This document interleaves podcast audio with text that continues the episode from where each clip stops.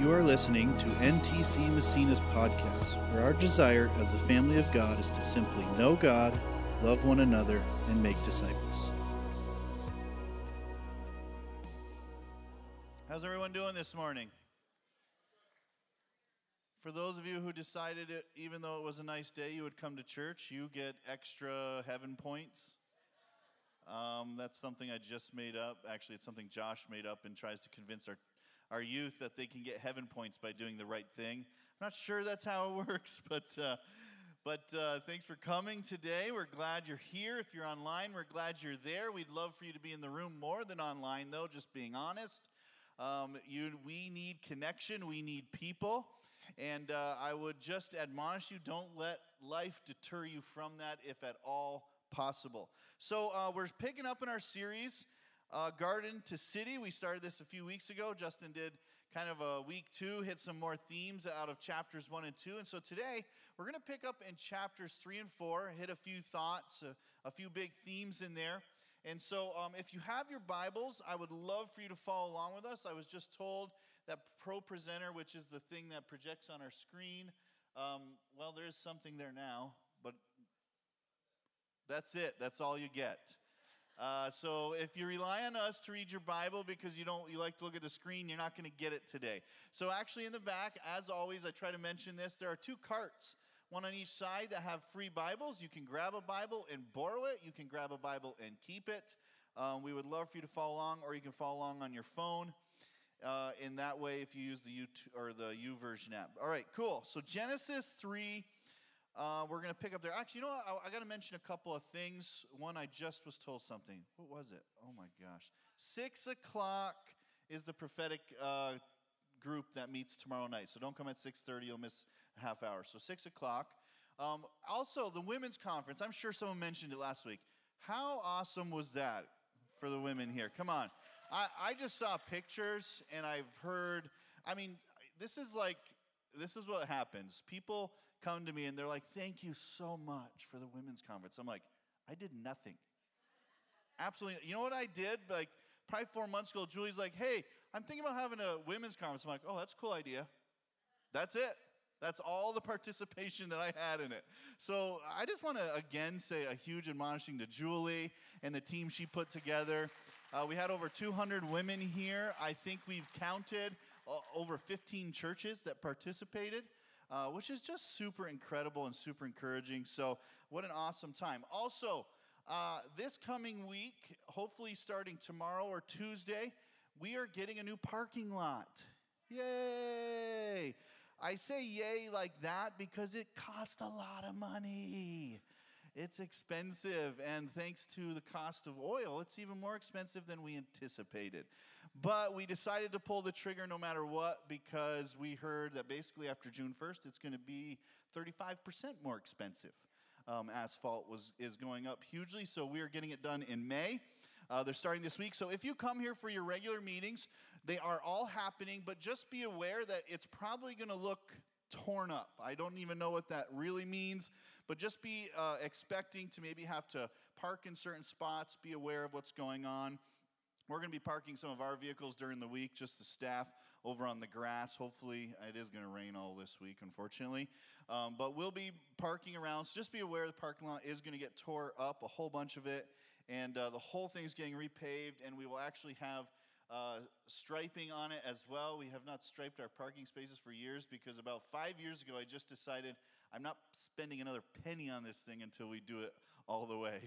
Um, and so we're going to have actual spaces that you can see. I don't know about you, but when I pull in, I'm always like, where's that line? Where's that line? Um, so, all right, parking lot's happening. Good news. We're going to move on now. Genesis 3. All right, so we picked up Genesis 1 and 2.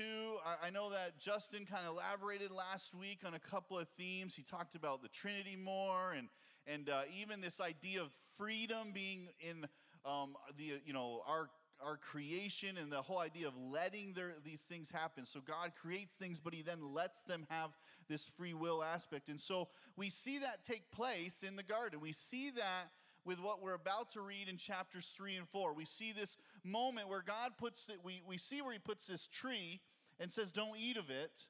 the tree of the knowledge of good and evil. And then we see what happens in chapter 3 where they decide to do that. And so that's where we're picking up today.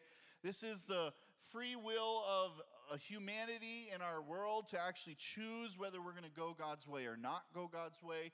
And we're going to see the effects of that. So let's just pick up verse 1 of chapter 3. So it says, The serpent was the shrewdest of all the wild animals the Lord God had made.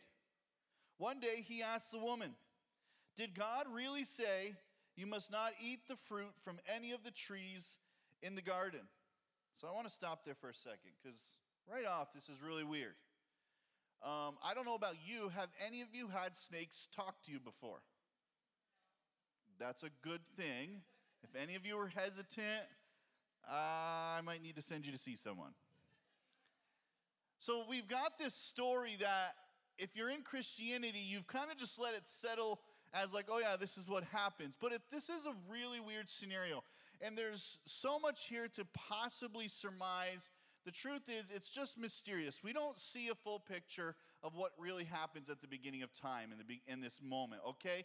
But we see this place where there's this snake, and of course, most people believe and most theologians believe this is Satan. This is the devil. Somehow he's speaking through this snake, or he is a snake what does it matter? What we see in this moment is a deceiver.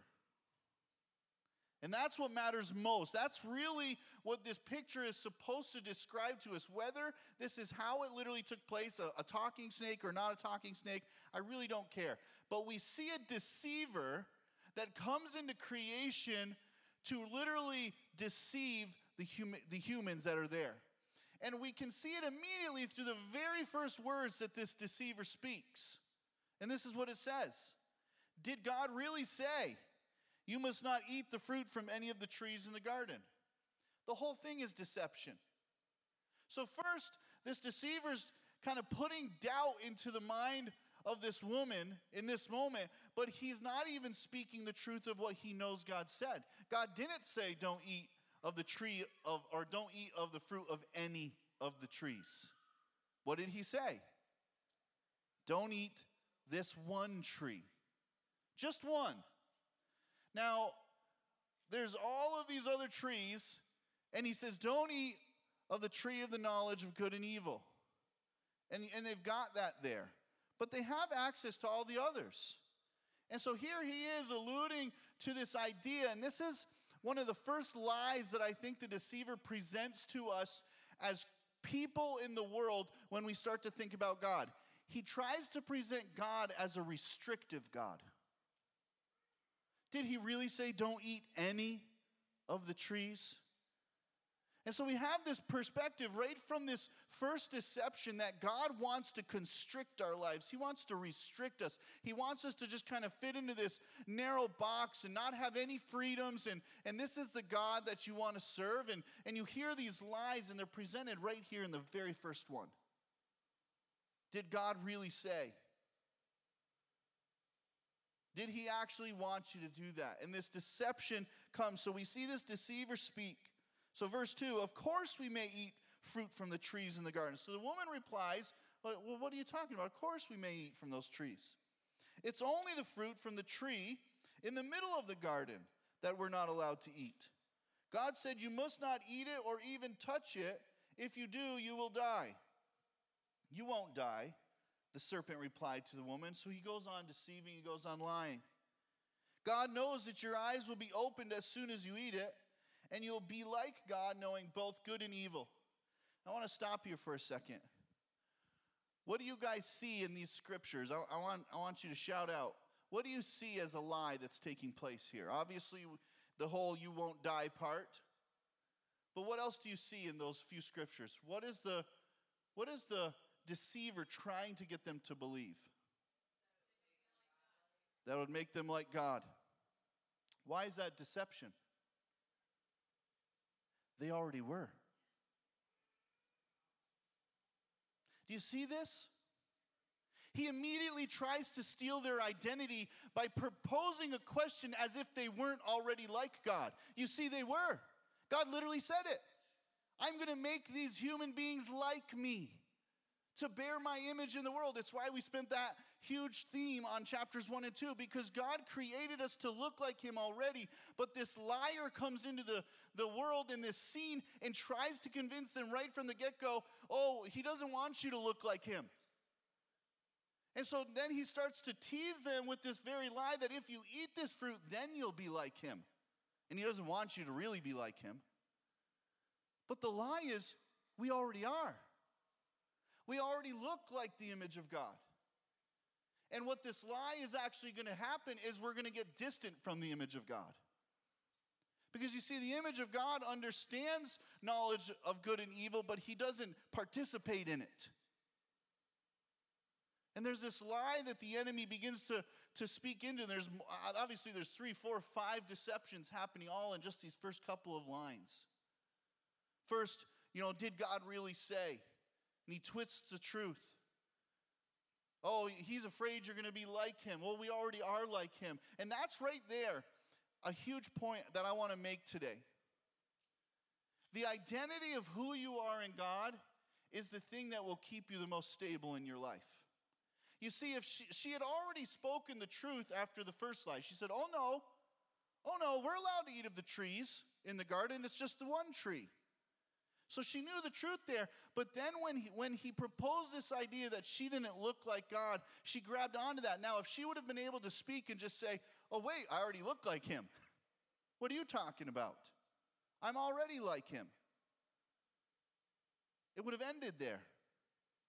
And I think this is where the enemy comes to attack all of us in our lives. You see, sometimes he just tries to get us to do something bad we know we're not supposed to do. It's like, oh no, I know I'm not supposed to do that thing. So instead of, of kind of attacking us in the way of just trying to commit some bad act, he then goes for who we are. And he attacks our identity. And he tries to lie to us. In fact, I think he's been accomplishing this very well in the world. Because we look at our we look at ourselves in the mirror and most of the time we aren't going, "Wow, I look really good." Most of the time we're we're degrading ourselves. We're trying to make ourselves look better. We're trying to make ourselves seem better than even we think we are.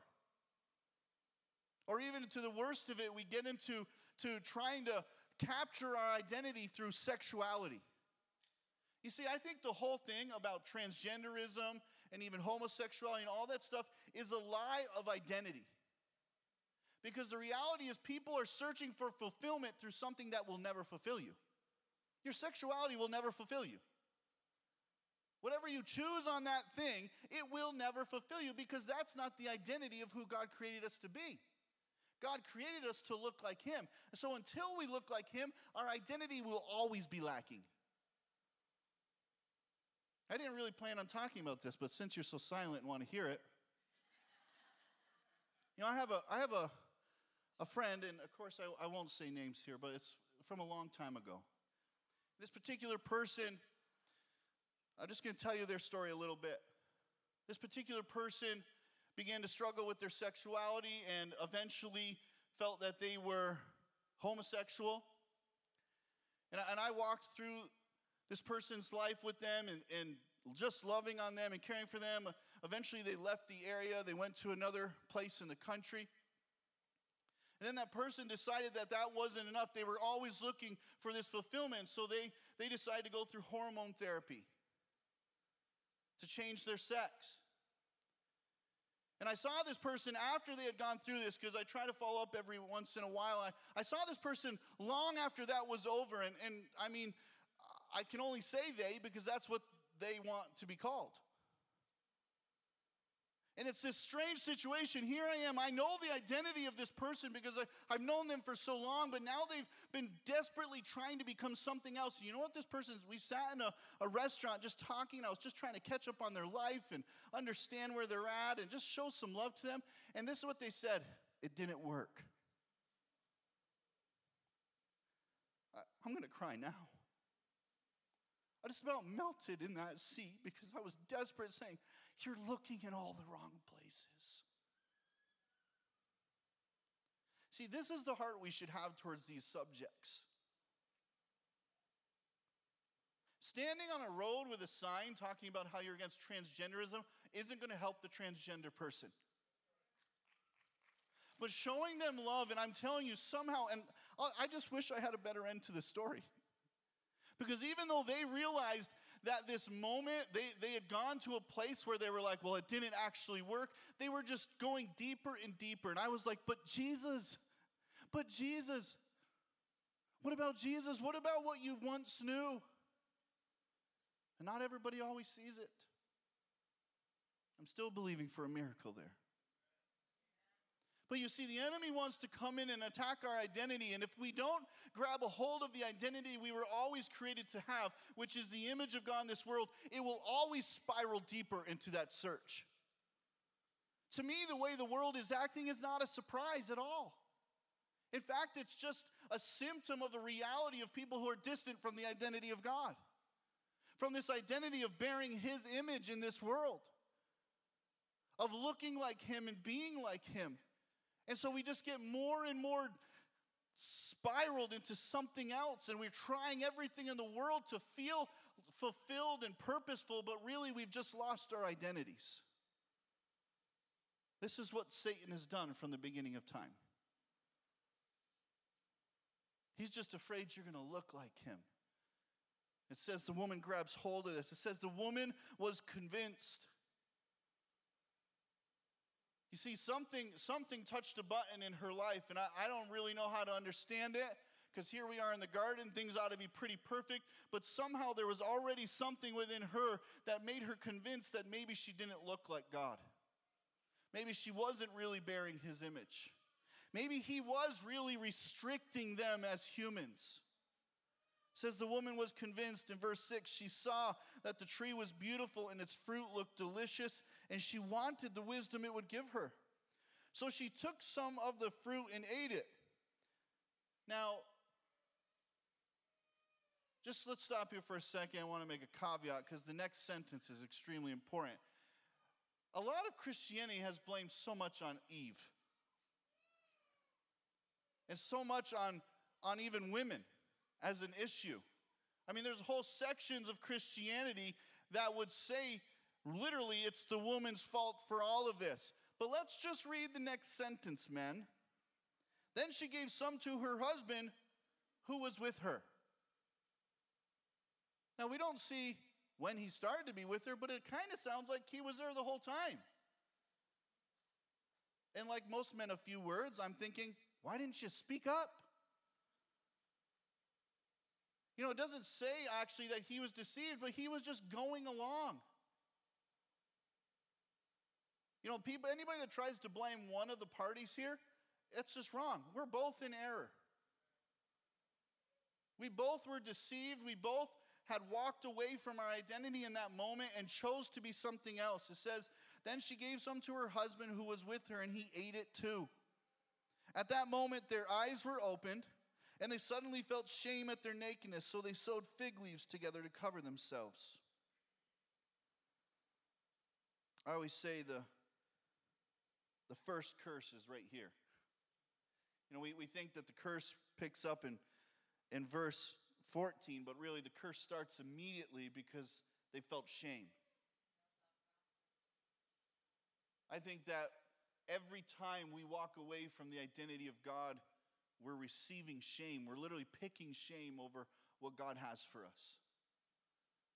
Every time that we sin or miss the mark in our lives and do something that's outside of how God calls us to act as humans and as Christians and as people, we feel shame. Why? Because it is literally the automatic production of something outside of our design shame.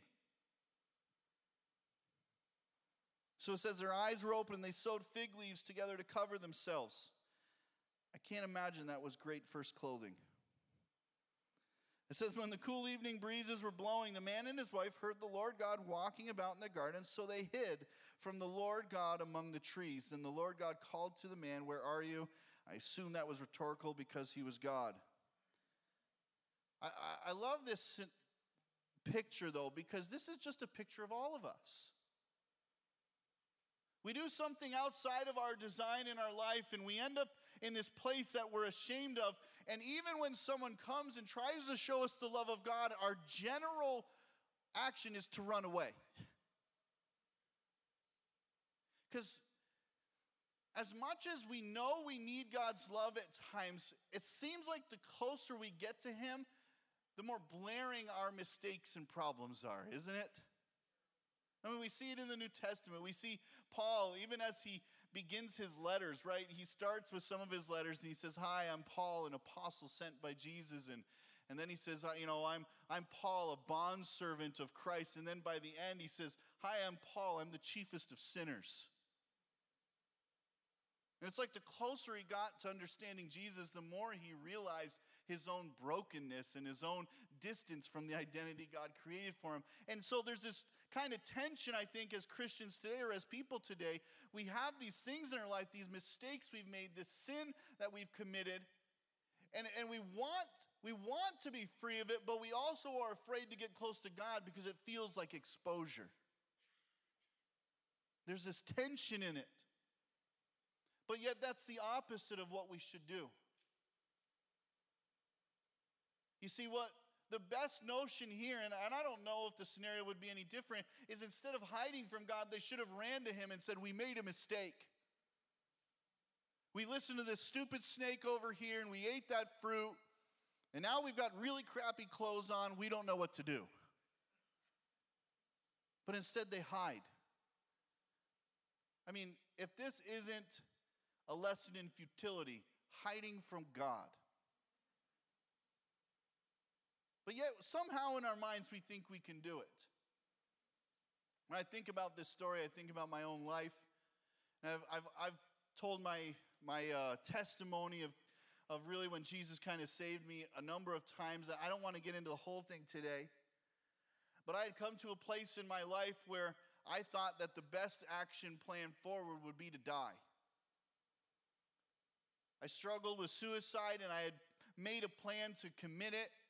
And I went to look for some weird reason on my away messages. This is 2002, of all you 90s kids. And I read this away message, and this is what it said to me. And it was sent by Jessica. If you know the whole story, it says, Run, run, run away from me, and you'll end up running right into me. This is the reality of God. You can't get away from Him. You can run and you can hide, but you will not escape who God really is. And, and as much as that's almost this frustrating experience when you don't want anything to do with God, it's the best thing in the world because He's never away from you. Now, do I believe we can remove ourselves from Him and remove ourselves from His grace and His blessing and His protection? Absolutely. But it's like He's just there just an arm's length away, waiting for us to reach out. There's no place that you can hide from Him. So I love that song we sing about God's love chasing us down, leaving the, one, the 99 for the one. Because there's something within God who pursues us, even when we're very likely to reject Him. And here they are, and the, immediately the first thing first sin committed in the world and they're hiding from God. Says the Lord God called to the man, Where are you? He replied, I heard you walking in the garden, so I hid. I was afraid because I was naked. God says, Who told you that you were naked? The Lord God asked, Have you eaten from the tree whose fruit I commanded you not to eat? The man replied, It was the woman you gave me who gave me the fruit. I love this. And then the man, and then the Lord God asked woman, What have you done? And then the serpent deceived me. Do you see what's happening? Same thing we all do. Oh no, it was their fault. It wasn't mine. No, it was his fault. It was her fault. I mean, we just keep going wronger in this scenario. We hide from God. Then we play the blame game. We constantly are avoiding the very thing we did wrong and we just want to forget it ever happened and we want to blame someone else for it. I mean, come on, humanity hasn't changed one bit. We are the same people we were then, committing the same issues, acting the same way in response. And here's God but I want to go back to this question. He says, Who told you that you were naked. I think this is one of the big points I want you to take home today. Who are we listening to in this world? You see, he's in this moment, he's saying, wait a second, I didn't tell you you were naked. I didn't, I didn't reveal that to you, so who are you talking to? Because I'm the voice you should be listening to. You see, I told you how to live. I told you what not to do and what to do. I, I gave you your identity. I gave you your purpose. But somewhere along the line, God's saying, who did you start listening to? I think this is the same for our lives. Even sometimes we have an experience with Jesus and we, we come to him and we get saved and we, we start this reconciling life where we're following after Jesus and we're coming along, but then this voice starts to come in and we start listening to the wrong one. And I think Jesus would, or God would ask us the same question right now Who are you listening to? Who told you that? Who are you giving your ear to? Because what you're talking about right now, it certainly didn't come from me. This is the case for most of us. The lies that roll around in our mind, the lies that roll around in our brain, the things that we end up following because we're listening to the wrong voice in our life. If we can take a lesson from Adam and Eve right now, this would be one of them. Listen to the right voice in your life. I'm telling you, if this voice in your life is not life giving, if it's not uplifting and encouraging, if it's not something that's pulling you higher, then it's not from Him. Now, does Jesus, does God bring correction? Sure. But as all of us know, that right correction is done with love and it pulls us higher to who we're called to be. God isn't coming and condemning you. He's not calling you stupid or ugly or dumb. He's not calling you a waste of time. Any of those kinds of things that roll around in our minds, these are the lies that the enemy has presented. And I think God wants to ask you today who are you listening to?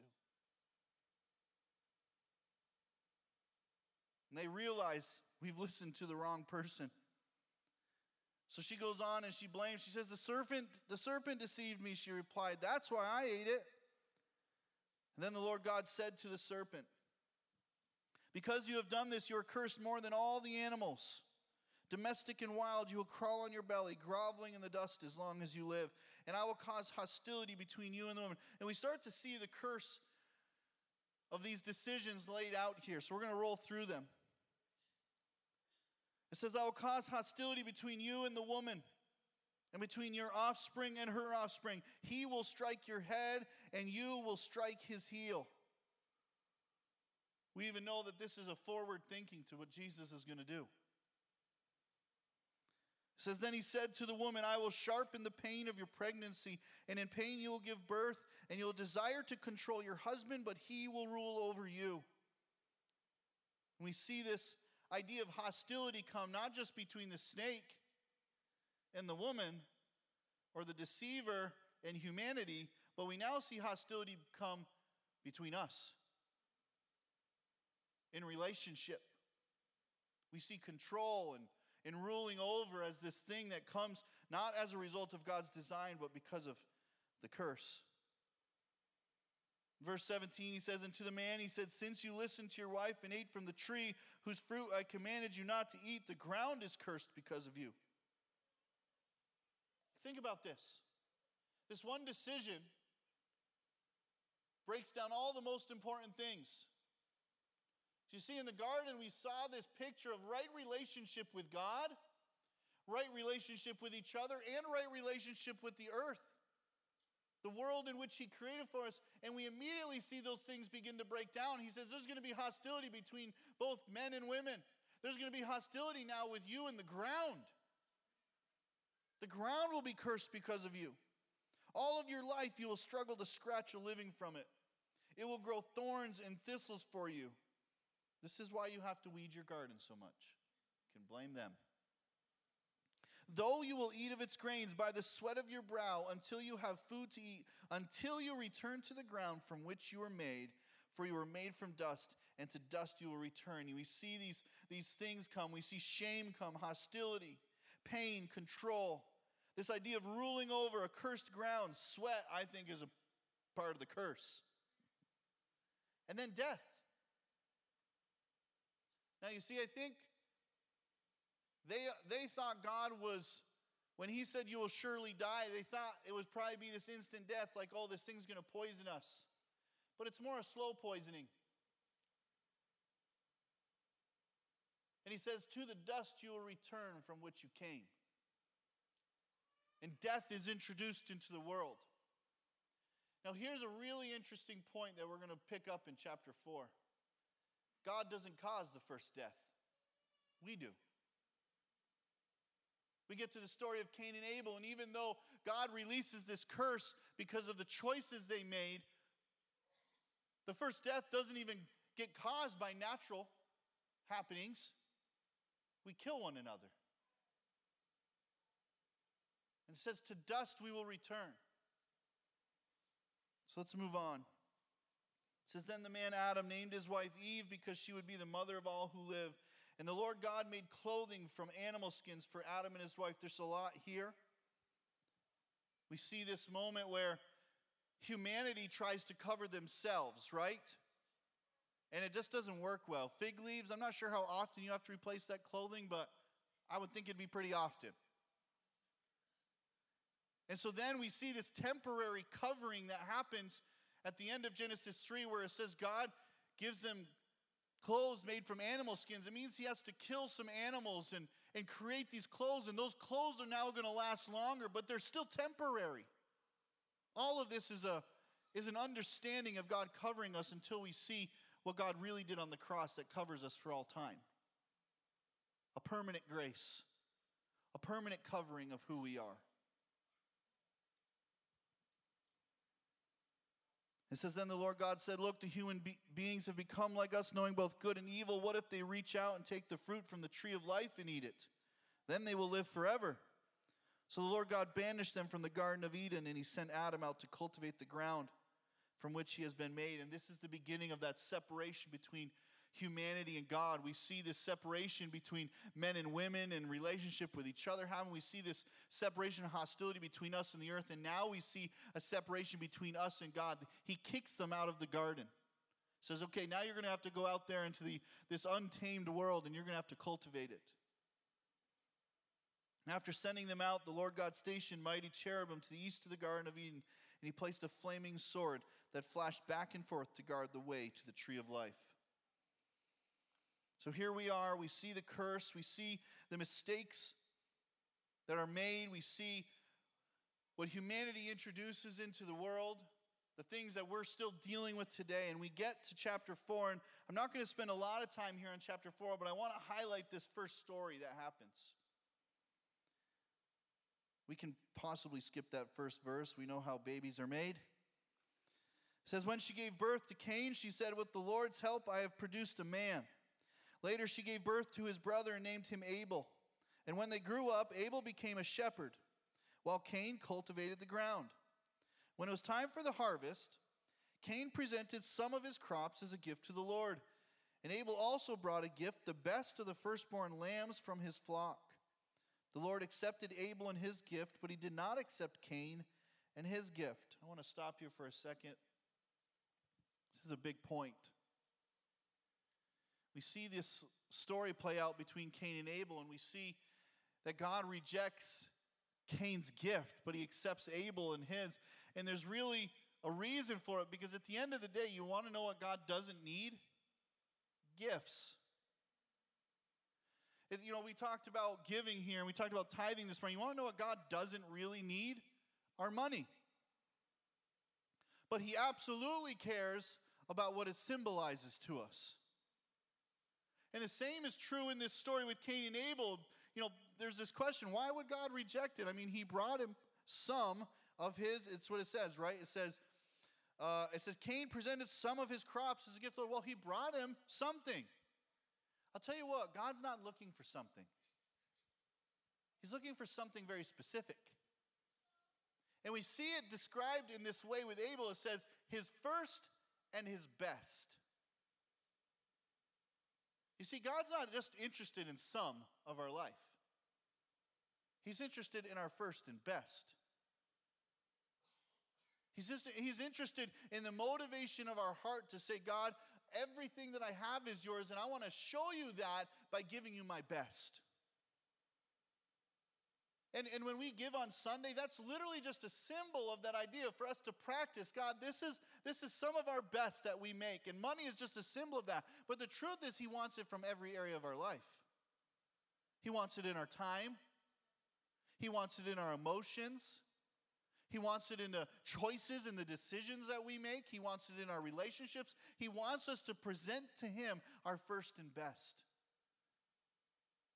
Not because he needs that thing, but because it symbolizes to him that we're actually in right relationship. Know, I think sometimes we're like, oh gosh, man, God's picky.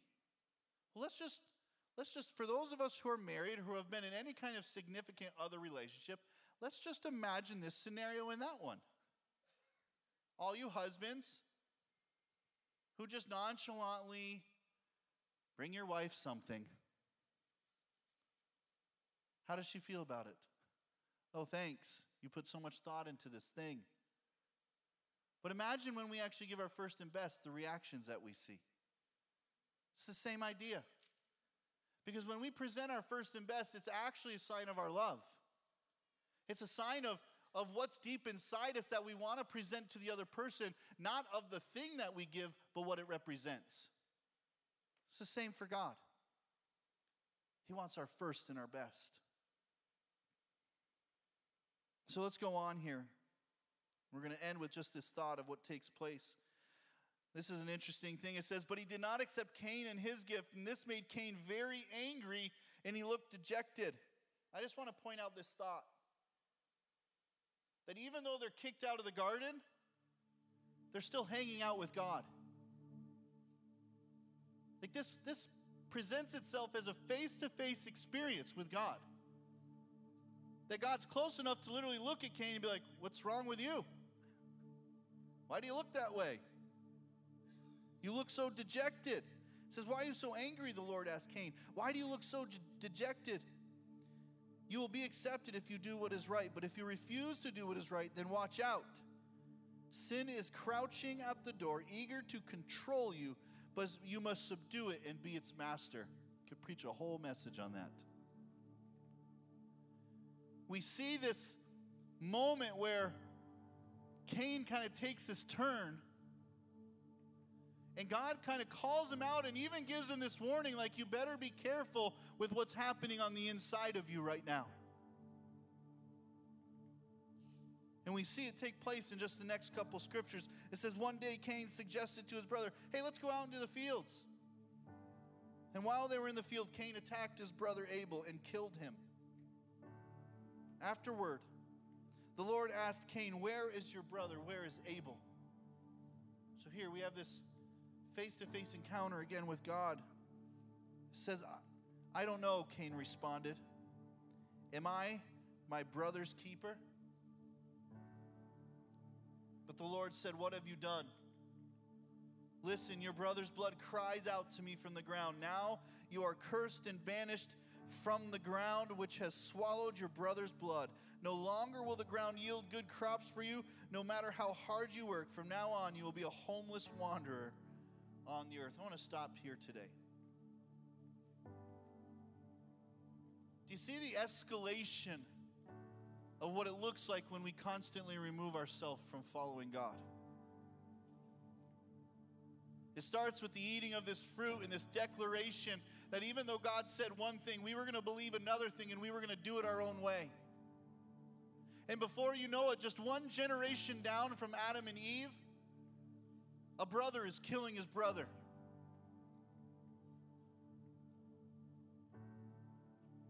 And God presents this question, and I, I, I, know it's a question to Cain, but it, it's really the first question that God asks humanity. He says, and actually, I'm sorry, it's God presents this to, to him, but it's actually the first question that man asks God. And it's rhetorical because Cain is trying to get out of something. But Cain says this Am I my brother's keeper? You see, what had happened is a lie had come into Cain's life, and he already knew the answer to his question. At least he thought he did. Am I my brother's keeper? I mean, in Cain's mind, he thought, I'm not my brother's keeper. He's not my problem. Don't we feel that way today? But what I would say to you is this is a picture of what's happened with humanity. You see, the truth is, we are our brother's keeper. We were called to care for one another. It's why we have those words on a sign and on the wall when you walk in. It's why that's what Jesus boils down the great commandments to. He says, Love each other as I have loved you. You see, Jesus, thousands of years later, is answering the very question that Cain presents to God in that moment Am I my brother's keeper? And Jesus says, Yes, you are. Now that puts a lot of us on the spot, doesn't it? Puts me on the spot. Because I'll tell you, there are lots of times where I'm just done with somebody. I am just over it. I don't want to go down that road again. I don't want to spin that same merry-go-round. I don't want to stay on this ride with you. All the things that I've said to, to situations that I've dealt with people. But at the end of the day, there's something that God has put in us that bears his image well. And it's when we realize that we are our brother's keeper, when we are cared, we are called to care for one another. And the story of Cain and Abel is just a representation of how far and how quickly we drift from that. Cain kills his brother over an offering. And Cain thinks he's not his brother's keeper, but yet God's saying, You've missed it, Cain. And then what do we see that takes place again? The curse just gets greater. The curse just gets worse. They were already kicked out of the garden, and the ground was already going to struggle to produce things, and now he says, You'll not produce anything.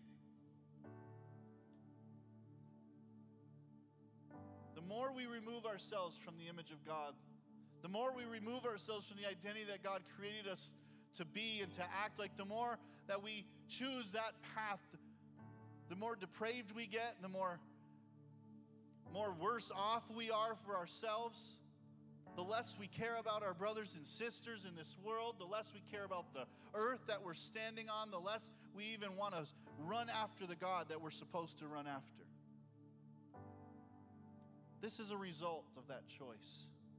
It's the same choice we're making today. Who are we going to listen to? Who are we going to believe? Who are we going to model our lives after? Will it be what humanity has done for the last thousands and thousands of years, or will we begin to make our way back to the image of God? This is what restoration is about. This is what reconciliation is about. This is what the cross is all about. Will we actually begin to make our way back to who God called us to be? Why don't we stand this morning? And put these couple questions at the end of your notes. It says, Who are you listening to in your life? God or the liar? And then are we acting in the image of God as our brother's keeper?